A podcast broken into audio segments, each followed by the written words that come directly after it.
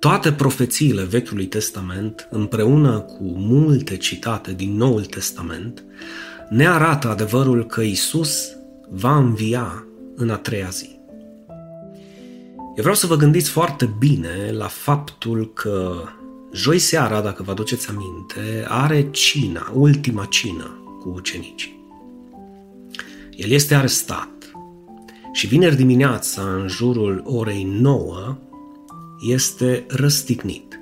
Iar între 12 și 3, scripturile spun că se face noapte peste tot orașul, iar în jurul orei 3, Isus rostește ultimele cuvinte și anume Eloi, Eloi, lama sabactani, care tradus înseamnă Tată, de ce m-ai părăsit?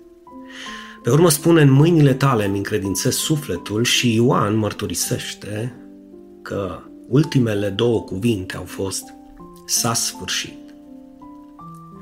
Acum, dragii mei, dacă el moare vineri, la orele 3, de vineri până sâmbătă, la 3 este o zi. De sâmbătă până duminică la 3 este a doua zi. Și de duminică la, de la ora 3 până luni la ora 3 este a treia zi. Cum a înviat în a treia zi dacă trei zile înseamnă de vineri până luni? El fiind răstignit vineri la ora 3, la orele 15, și scripturile spun că a înviat în zorii zilei de duminică. Haideți să vă învăț să vedeți adevărul că da, el a înviat în a treia zi. Dar înainte trebuie să cunoașteți un aspect legat de tradiția evreică și iudaică, bineînțeles, în ceea ce privesc contorizarea sau măsurarea zilelor. Ei nu măsură zilele de la 12 noaptea ca și noi până la 12 noaptea. Mai precis, la 12 și un minut, pentru noi deja este începutul celei de-a doua zi. La ei se măsoară zilele de la apus la apus, adică de la 6 după masa la 6 după masa. În alte cuvinte, vineri, la orele 3 după masa, el este răstignit, este ziua de vineri. Da? Și din ziua de vineri rămâne doar 3 ore până la 6 după masa. La 6 după masa este deja sâmbătă care, bineînțeles, durează până la 6 după masa sâmbătă. Iar la 6 după masa sâmbătă este deja începutul celei de-a treia zi, adică duminică. Și el cum a înviat undeva dimineața în zorii zilei, încă n-a fost ziua, de fapt, era undeva la 4 dimineața, 4, 4 jumătate, hai să zicem 5 dimineața, duminică.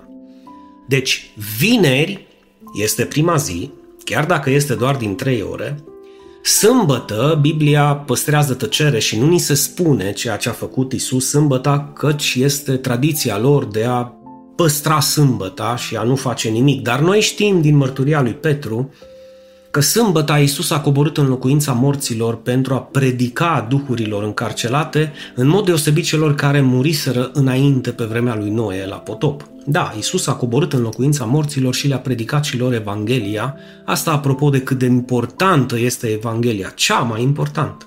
De aceea Iisus Hristos a lăsat-o ca și cireașa de pe tort înainte să plece la cer, numind-o marea însărcinare sau marea trimitere. Mergeți prin toată lumea, predicați Evanghelia la orice făptură, cel ce crede și se va boteza, va fi mântuit. Faceți ucenici din toate neamurile și învățați să păzească tot ce v-am poruncit eu. Sunt cuvintele lui Isus Hristos, care mai degrabă vor trece cerurile și pământul, dar aceste cuvinte vor rămâne în viață.